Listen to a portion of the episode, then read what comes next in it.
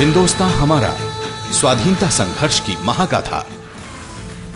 आज़ादी के रणबांकुरों की क्रांति कथा के जाने पहचाने और अनजाने पन्ने, अनुसूचित जाति और जनजाति सहित सभी अमर बलिदानियों की प्रेरक कथाएँ।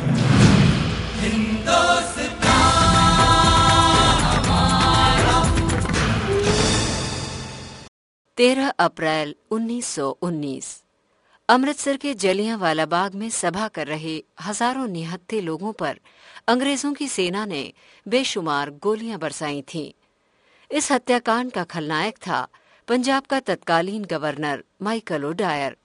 रिटायर होकर इंग्लैंड पहुँचने पर नरमेद रचने वाले इस व्यक्ति का नागरिक अभिनंदन किया गया। अंग्रेज़ों को लगा था कि हिंदुस्तान सब कुछ भूल जाएगा, मगर ये उनकी भूल थी। इस हत्या का बदला लेने का संकल्प एक ऐसे बालक ने किया, जो हत्याकांड का प्रत्यक्ष दर्शी था। उस समय उसकी उम्र केवल बारह साल की थी। उस बालक का नाम था ऊधम सिंह। बड़े होने पर बदला लेने के विचार से ऊधम सिंह इंजीनियरिंग की शिक्षा प्राप्त करने इंग्लैंड जा पहुँचे। ये बात 13 मार्च 1940 की है। सेंट्रल एशियन सोसाइटी और ईस्ट इंडिया एसोसिएशन के तत्वावधान में अफ़गानिस्तान विषय पर एक भाषण का आयोजन किया गया था। कार्यक्रम खत्म हुआ। भीड़ को चीरता हुआ एक भारतीय नौजवान उस जगह जा पहुँचा, जहाँ हज़ारों लोगों के रक्त से रंजित हत्यारा माइकल ओ डायर बैठा था। ये नौजवान कोई और नहीं ऊधम सिंह थे। ऊधम सिंह ने अपनी पिस्तौल से दनादन पाँच गोलियाँ छोड़ी और माइकल ओडायर को ढेर कर दिया। अंग्रेज़ों ने न्याय का नाटक रचा और आशा के अनुरूप ऊधम सिंह को मृत्यु दंड सुना दिया गया। ऊधम सिंह ने ये दिखा दिया था कि राष्ट्र के अपमान का बदला लेने के लिए क्रांतिकारी अपने दुश्मन को उसके घर में घुसकर मार सकते थे।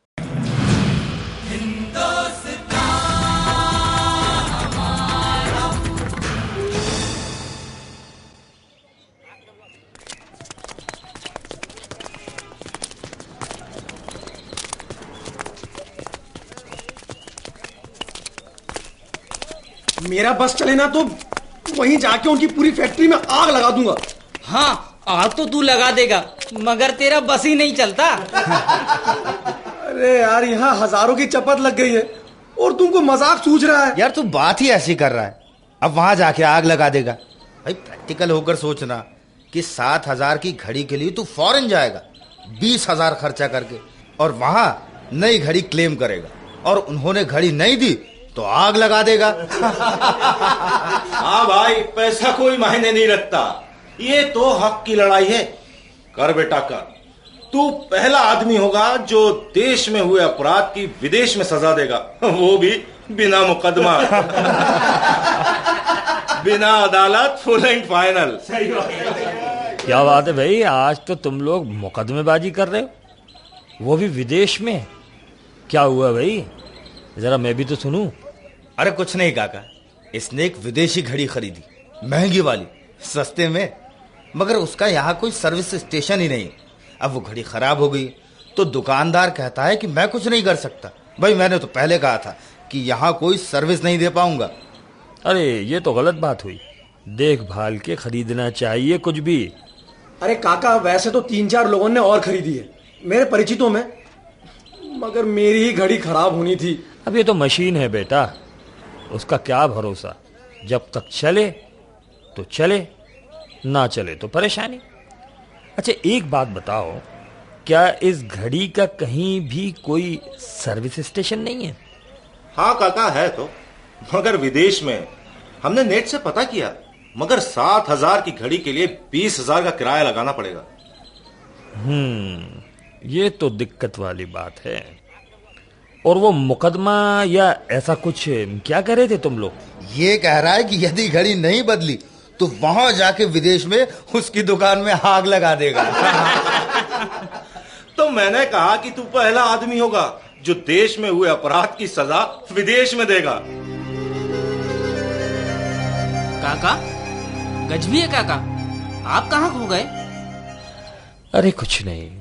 जब तुमने कहा ना कि देश में हुए अपराध की विदेश में सजा तो मुझे एक का एक याद आया उधम सिंह वो इस माटी का एक ऐसा शेर था कि जिसने जलियावाला बाग के नरसंहार का बदला लंदन में जाके लिया था तो काका आज उधम सिंह के बारे में ही हो जाए हाँ, हाँ, काका। काका। अच्छा मैं जरा कुछ काम निपटा के अभी आता हूँ।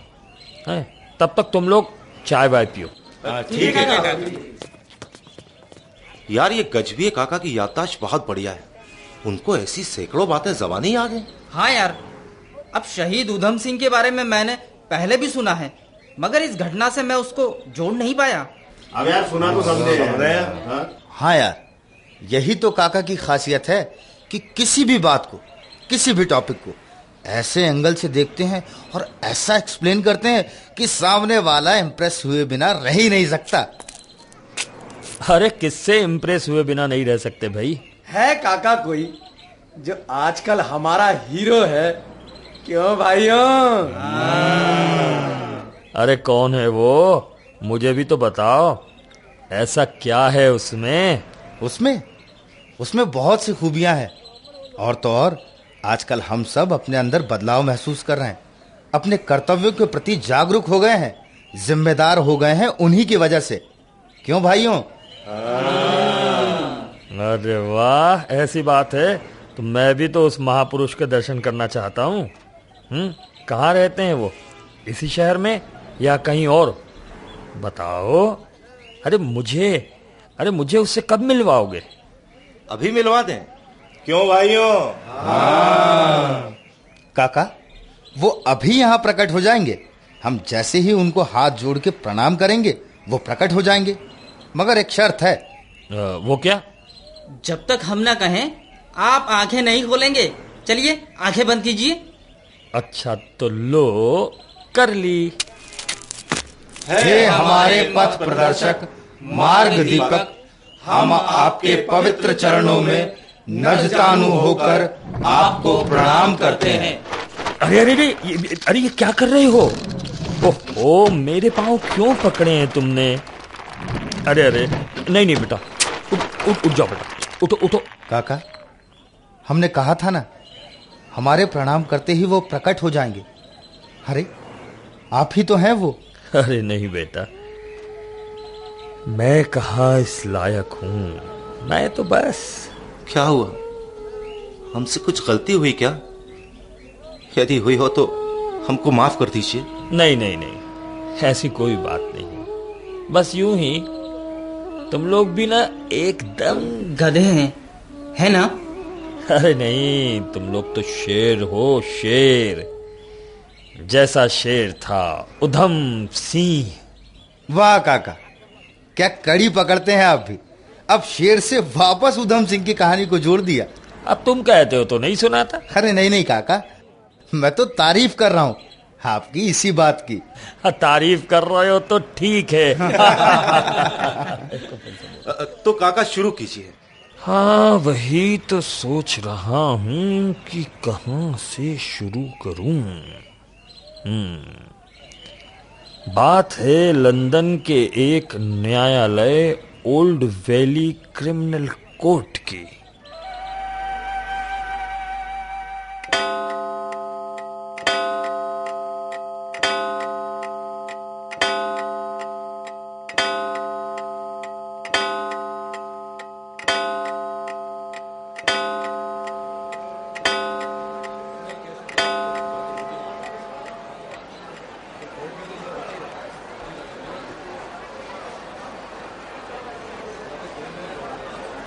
भाई मैं तो उस शेर दिल को देखना चाहता हूँ जिसने दिन दहाड़े इंग्लैंड में ही एक ब्रिटिश ऑफिसर को गोली मार दी। हाँ सुना है भारत में हुए किसी केस का बदला लिया है। आज सुना तो मैंने भी यही है मगर उसकी हिम्मत की दाद देनी पड़ेगी। क्या बात है वो सिर्फ़ बदला लेने के लिए ही हिंदुस्तान से यहाँ आया। ये जानते हुए कि यदि पकड़ा गया तो मौत निश्चित। है हाँ यही बात तो इस आदमी को खास बनाती है। और मैंने तो सुना है कि जिस केस का इसने बदला लिया है ना वो घटना तो बरसों पुरानी है। अब क्या कहें? मगर इसने जो किया है वो सचमुच में बहुत दिलेरी का काम है। देखो देखो बाप रे ये तो पूरा पहाड़ लगता है काजल का पहाड़। हिंदुस्तान के शेर के बारे में बहुत सुना था मगर अब इसको देखकर उस शेर को देखने की इच्छा ही मर गई। वाह! क्या शानदार व्यक्तित्व है। ये तुमको कहीं से हत्यारा लगता है? देखो तुम उसको पता है कि उसकी मौत कितने करीब पास एक कदम का फासला है। मगर उसकी चाल ढाल से ऐसा नहीं लगता कि वो किसी जश्न में शामिल होने आया है। इतना खुश रोबीला लग रहा है दूल्हे जैसा।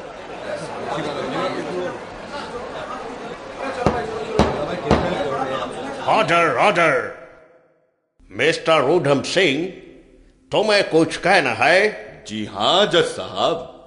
मैं चाहता हूँ कि मुझे उधम सिंह नहीं राम मोहम्मद सिंह आज़ाद के नाम से पुकारा जाए। व्हाट किस नाम से पुकारा जाए? ओ सॉरी सॉरी जज साहब। मैं चाहता हूँ कि मुझे राम मोहम्मद सिंह डिसूजा के नाम से पुकारा जाए। ऐसा कैसे हो सकता है? पेपर्स में तुम्हारा नाम उधम सिंह के नाम से दर्ज है। और फिर सरकारी वकील साहब ने भी तुम्हारा नाम ऊधम सिंह बताया है। जब सरकारी वकील साहब का कहा ही मानना है तो फिर किसी से भी कुछ भी पूछने की ज़रूरत कहाँ रह जाती है जज साहब एक बात बताओ तुम सिख हो या मुसलमान हिंदुस्तानी मैं एक हिंदुस्तानी हूँ। और ये तुम्हारा नाम जो इतना लंबा है इसका क्या मतलब है? क्या रहस्य है इसमें? मतलब? मतलब और रहस्य तो बस इतना है कि हिंदू का राम मुसलमान का मोहम्मद सिख का सिंह और ईसाई का डिसूजा मेरे नाम में सम्मिलित है। मेरा नाम प्रतीक है। हिंदुस्तान की एकता का इसीलिए मैंने अपना नाम राम मोहम्मद सिंह डिसूजा रख लिया है। ओ अच्छा अच्छा। तो ये नाम तुमने खुद रखा है। वैसे तुम्हारे माता पिता ने तुम्हारा नाम क्या रखा था? ऑनरेबल जज साहब वही जो सरकारी वकील साहब ने आपको बताया। ओके। तो ये अदालत तुमको ऊधम सिंह के नाम से ही पुकारेगी। जैसी आपकी मर्ज़ी जज साहब। मिस्टर ऊधम सिंह अपनी सफ़ाई में तुम कुछ कहना चाहते हो? हाँ कहना चाहता हूँ। ज़्यादा नहीं सिर्फ़ ये कि माइकल और डायर को मैंने मारा है और आप ये न्याय का नाटक ज़्यादा लंबा ना चलाएँ बल्कि जल्दी से मेरे गले में फांसी का हार डाला जाए। दैट्स इट एवं अस्तु या ऐसा ही कुछ लिखकर जज ने अपना काम काज पूरा कर दिया। वैसे भी करने कराने को बाकी ही क्या था? और 12 जून 1940 को इंग्लैंड की भूमि पर भारत का सपूत शहीद हो गया। हँसते हँसते उसने फांसी का फंदा चूम कर भारत के सम्मान को बहुत ऊँचा उठा दिया। काका ये तो अधूरी बात हुई। पूरी बात बताइए ना। हाँ काका।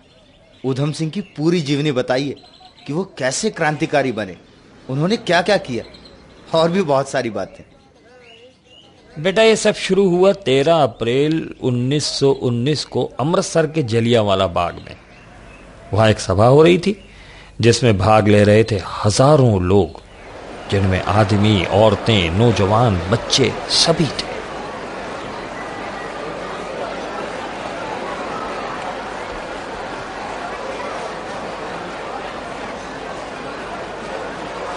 साथियों, हमारी आज की ये मीटिंग अंग्रेज़ी सरकार की कोई खिलाफत नहीं है।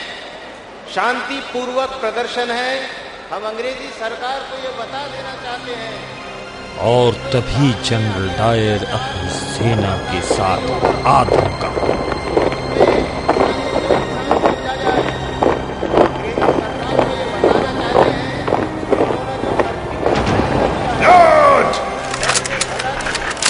और निहत्ते लोगों को बरसाने लगा गोलियाँ। गोलियों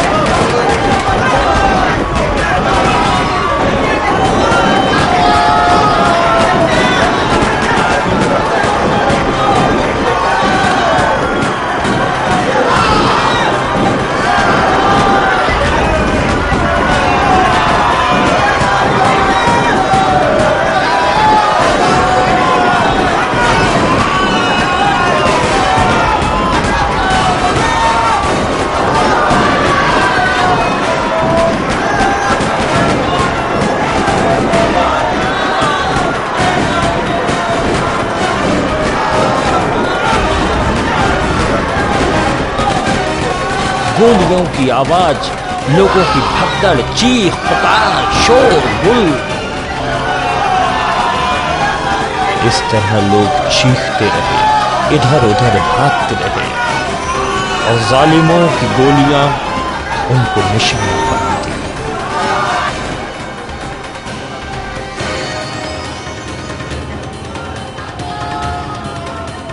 सरकारी कागज़ के मुताबिक सिर्फ़ तीन सौ उन्यासी लोग मारे गए। लेकिन हकीकत में बिछी थी वहाँ हज़ार से ज़्यादा लाशें।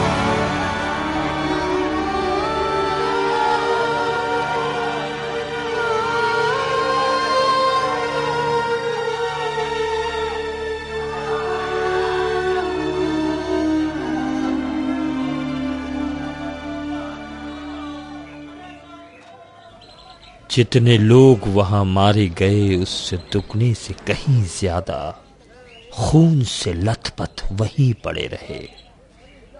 रात भर अंग्रेज़ी हुकूमत ने तड़पता छोड़ दिया उन्हें और बूंद बूंद पानी तक को तरसते रहे बेचारे। उन्हें पानी तक नहीं दिया किसी ने? कौन देता बेटा? जालिमों ने उनके अपनों को मिलने तक नहीं दिया उनसे। दया तक नहीं आई जालिमों को। तुम दया की बात कर रहे हो बेटा? अरे अंग्रेज़ हुकूमत तो जश्न मना रही थी जश्न। जश्न हज़ारों घरों के चराग बुझाने का किसी बूढ़ी माँ से उसका बेटा छीनने का किसी बहन से भाई तो किसी का सिंदूर उजाड़ने का। अंग्रेज़ों को लगा कि उनकी इस वहशियत के बाद हिंदुस्तानियों के दिलों में अब आज़ादी का ख्याल तक नहीं आएगा। लेकिन सिर्फ़ बारह साल के उधम ने अपनी आँखों से देखा था, वो खौफनाक मंजर। हिंदुस्तानियों की पीठ पे लगा वो खंजर, जिसने उसे मजबूर किया बागी बनने को। लेकिन काका, बारह साल का लड़का तो कुछ ना कर सका होगा। बेटा, उम्र ज़रूर कम थी उसकी, लेकिन हौसला बहुत बड़ा था। यह सच है कि उस वक्त तो कुछ न कर सका, लेकिन दिल ही दिल में जलती रही बदले की चिंगारी, बल्कि वक्त बेवक्त अंग्रेज़ी हुकूमत की क्रूरता ने उसके जख्मों पर नमक ही छिड़का। और वक्त के साथ साथ दिल में दबी बदले की वो चिंगारी शोला बन गई। वो शोला जिसकी तपिश अब जवान उधम सिंह को खुद जलाने लगी थी। लेकिन काका उधम सिंह के बड़े होते होते तो दोनों ऑफिसर देश या दुनिया से जा चुके होंगे। ये सच है कि माइकल ओडायर वापस इंग्लैंड जा चुका था। और जलियांवाला बाग कांड करवाने के लिए उसे अंग्रेज़ों ने इनामों से नवाजा और बीस हज़ार पौंड भी दिए। इन सारी बातों की खबर थी उधम सिंह को। वो तो बेताब था उससे बदला लेने को। और अब तो वो वक्त भी आ गया था जिसका उसे इंतज़ार था। जवान उधम सिंह की कदकाठी थी भी ऐसी कि लोग उसे देखे बिना न रहते। भरा पूरा शरीर अच्छा कत वो सब तो ठीक है काका पर उधम सिंह ने बदला लिया तो कैसे?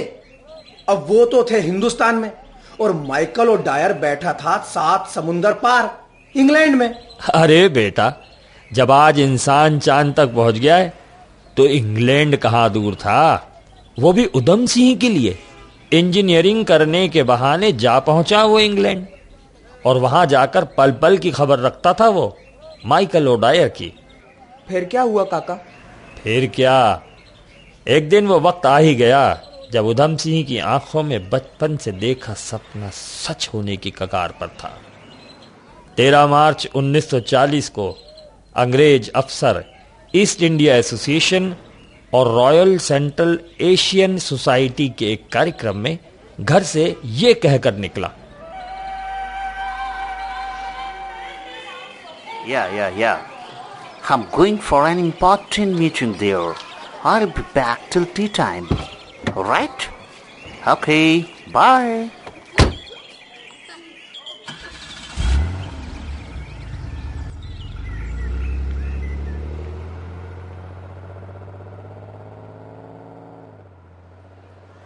Michael O'Dwyer उस सभा में पहुँचा जहाँ सभापति लॉर्ड जेटलिंड थे सभा में अफ़गानिस्तान पर भाषण हो रहे थे।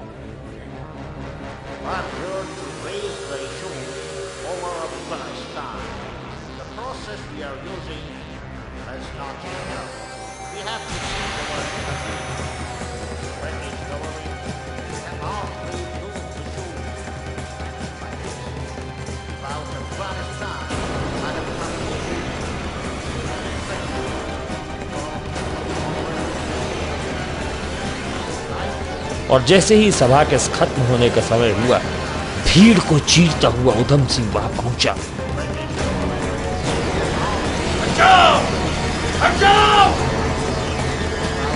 और उसने आगे आकर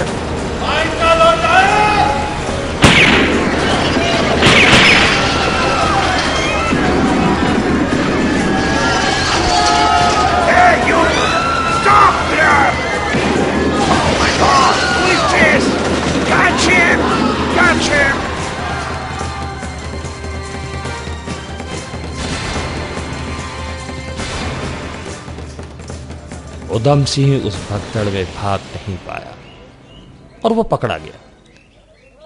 लेकिन वो सपना वो ख्वाब पूरा हो चुका था जो उसकी आँखों में बचपन से पल रहा था। पकड़े जाने का भी कोई अफसोस नहीं था उसे। डर के अंधेरे से नहीं जीत के उजाले से चमक रही थी उसकी आँखें। फिर क्या हुआ काका? होना क्या था? फिर वही न्याय का नाटक मुकदमा चला उधम के खिलाफ लंदन की ओल्ड वैली क्रिमिनल कोर्ट में। मुझे यही कहना है कि माइकल ओडायर को मैंने मारा है। और न्याय का लंबा नाटक ना चलाकर जल्दी फांसी का हार मेरे गले में डाल दिया जाए। लेकिन तुमने माइकल ओडायर को क्यों मारा? क्योंकि वो इसी लायक था। माइकल ओडायर मृत्यु दंड का ही अधिकारी था। ना मुझे कोई चिंता है और ना मौत का डर। अरे, बुढ़ापे तक ज़िंदा रहने से फ़ायदा ही क्या? देश के लिए यदि कोई जवानी में ही मरता है तो यह तो अच्छी बात है। मैं भी यही कर रहा हूँ। अपनी मातृभूमि के लिए मैं अपने जीवन की भेंट दे रहा हूँ।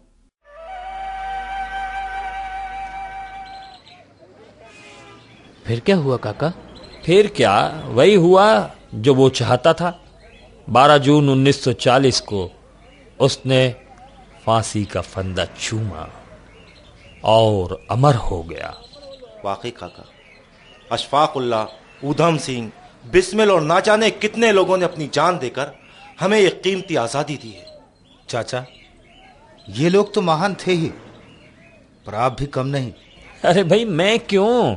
और क्या काका आप हमें इतनी अच्छी जानकारियाँ जो देते हैं?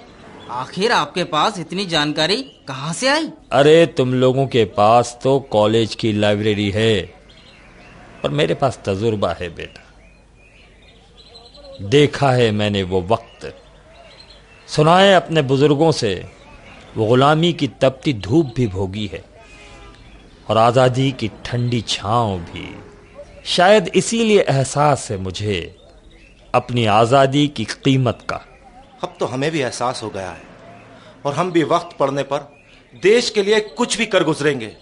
बस आप वादा कीजिए कि आप हमें हर बार यूँ ही किसी दिलेर देशभक्त के बारे में बताएँगे। हाँ ठीक है ठीक है लेकिन आज का कोटा खत्म। अब अगली बार आना तब बताऊँगा किसी सपूत के बारे में। जय हिंद।